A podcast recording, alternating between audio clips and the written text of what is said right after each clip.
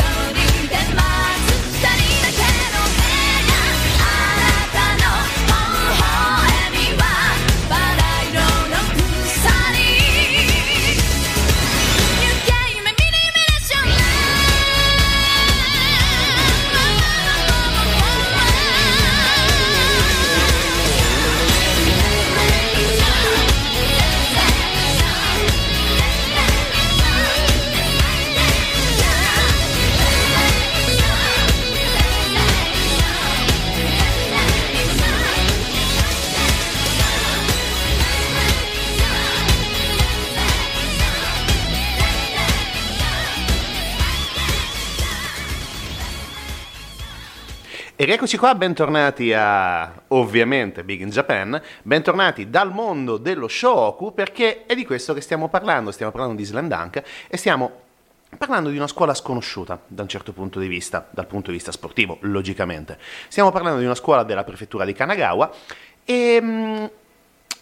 è formata da un gruppo di classici adolescenti giapponesi dove ovviamente all'interno di questa grandissima scuola ci sono anche i soliti attaccabrighe, i soliti punk, definiamoli così. E eh, Anamici è uno di loro, è un attaccabrighe, è un fumantino, è decisamente, come abbiamo detto prima, un personaggio sopra le righe e per questo eh, viene coinvolto spesso e volentieri in tantissime risse. Succede che, come abbiamo detto prima, viene rifiutato da tantissime ragazze alla cinquantesima, viene festeggiato in maniera ironica, viene, diciamo in termine molto semplice, viene perculato dai suoi amici e, e, al, e ovviamente viene eh, subito una reazione del buon amici che prende a testate in rassegna i suoi quattro amici, i, la sua brigata, diciamo così, e mh, mm, succede che qualche tempo dopo incontra una ragazza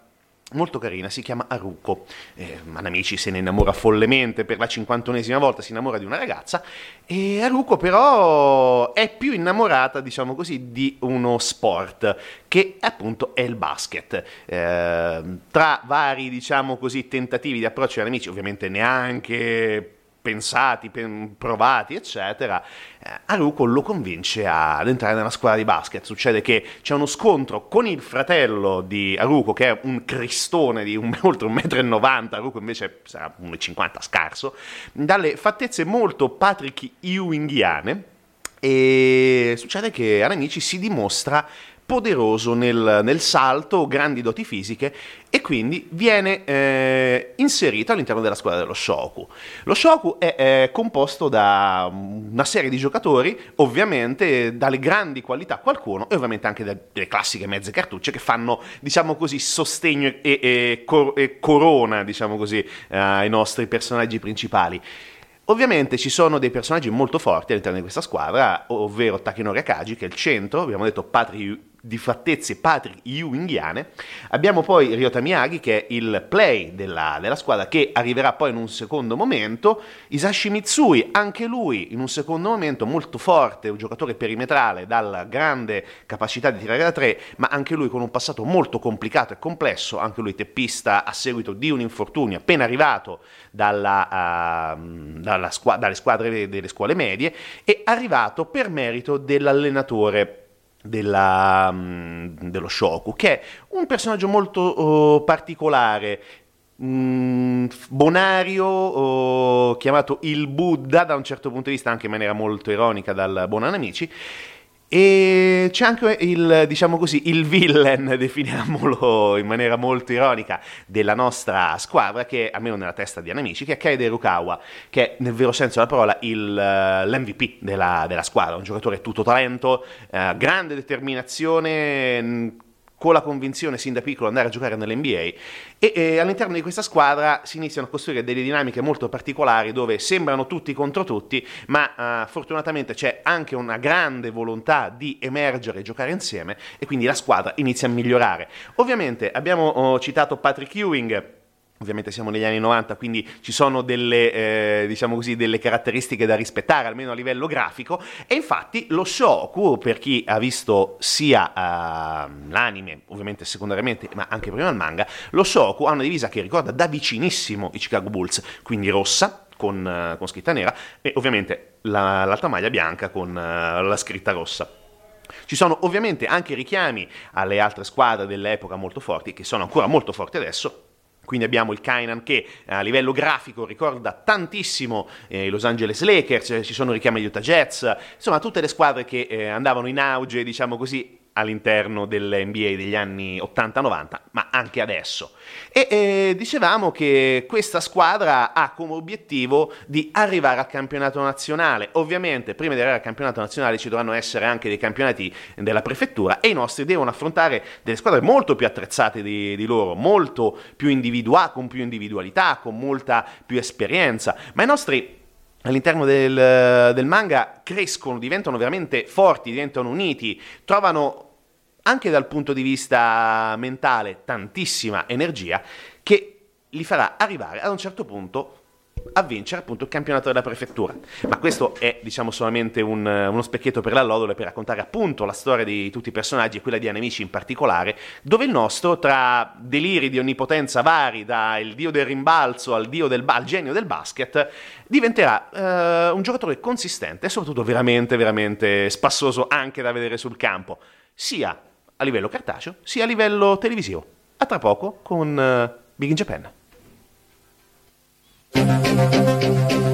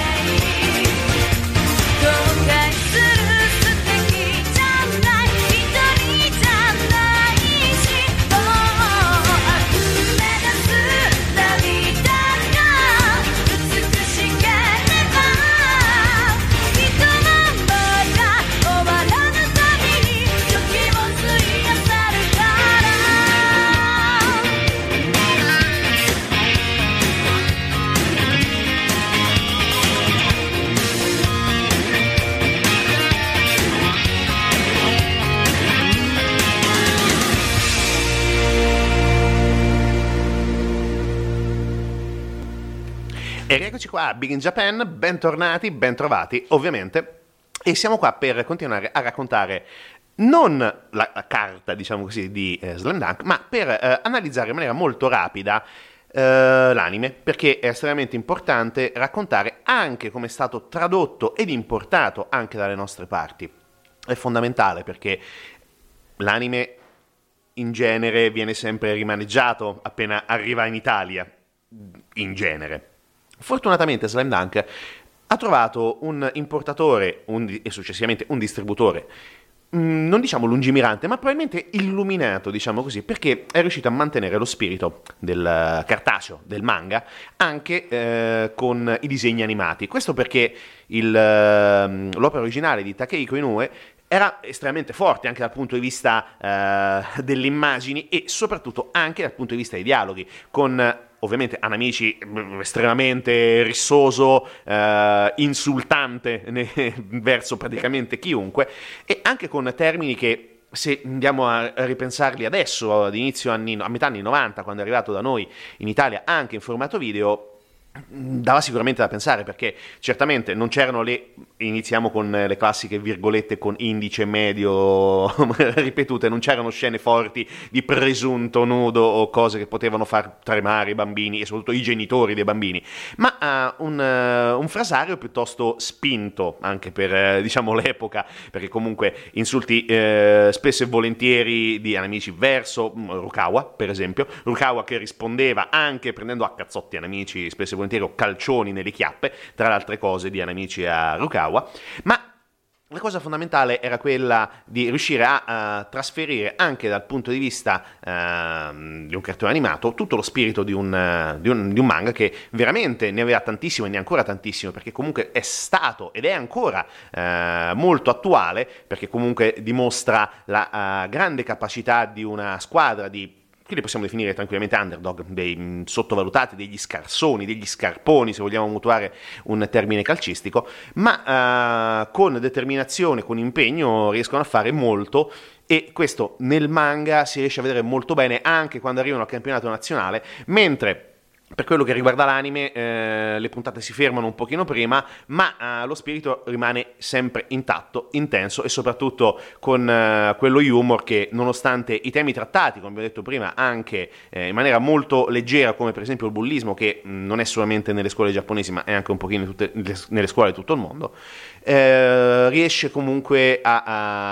a trasferire dalla carta al video quello spirito che ancora oggi, perché attualmente è ancora uh, ristampato e si trova nelle fumetterie, tra le altre cose, è una nuova versione anche molto carina. E quindi, che dire, andate a recuperare sia la versione cartacea che anche quella video. Non so sinceramente dove si possa trovare, però in qualche maniera si, si riesce. E noi ci risentiamo tra poco con Big in Japan.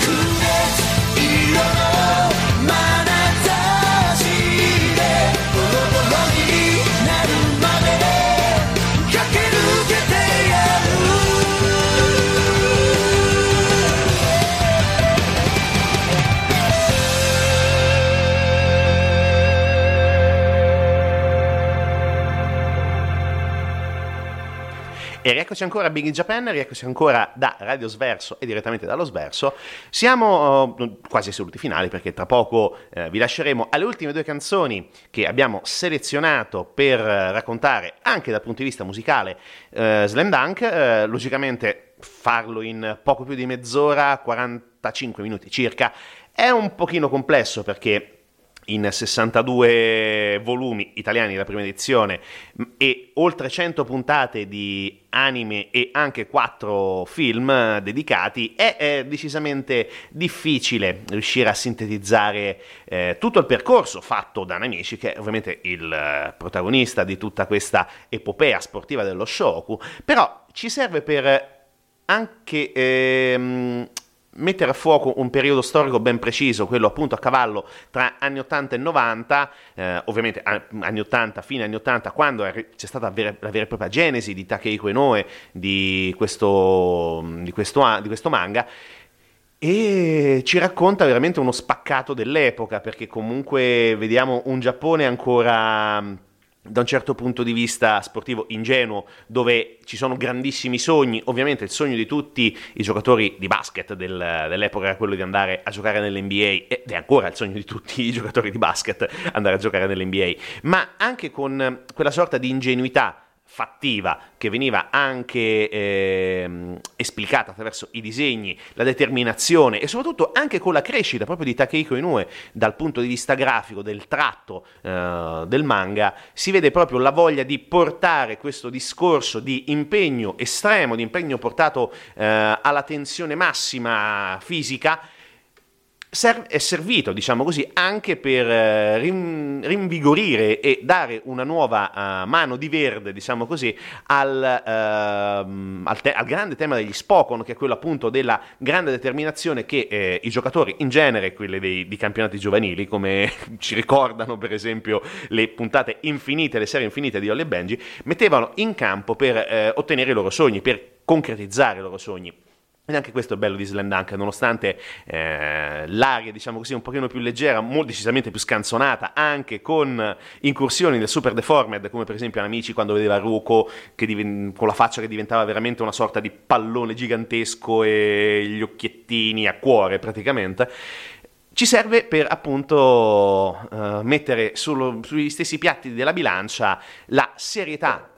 e la determinazione di un gruppo di giovani ragazzi e anche un po' la, la leggerezza della, dell'età adolescenziale. E detto questo, ancora rinnovo il consiglio di recuperare il manga prima e poi anche l'anime, che non fa mai male. Anche visto in italiano, perché come abbiamo detto, traduzione e eh, il trasporto in, eh, in, versione italica non sono oh, secondi anche alla versione giapponese originale, che anche quella è fatta molto bene, eh, logicamente, ma anche quella italiana in questo caso non, eh, non ha niente da invidiare alla, alla madre, diciamo così. E detto questo, noi ci sentiamo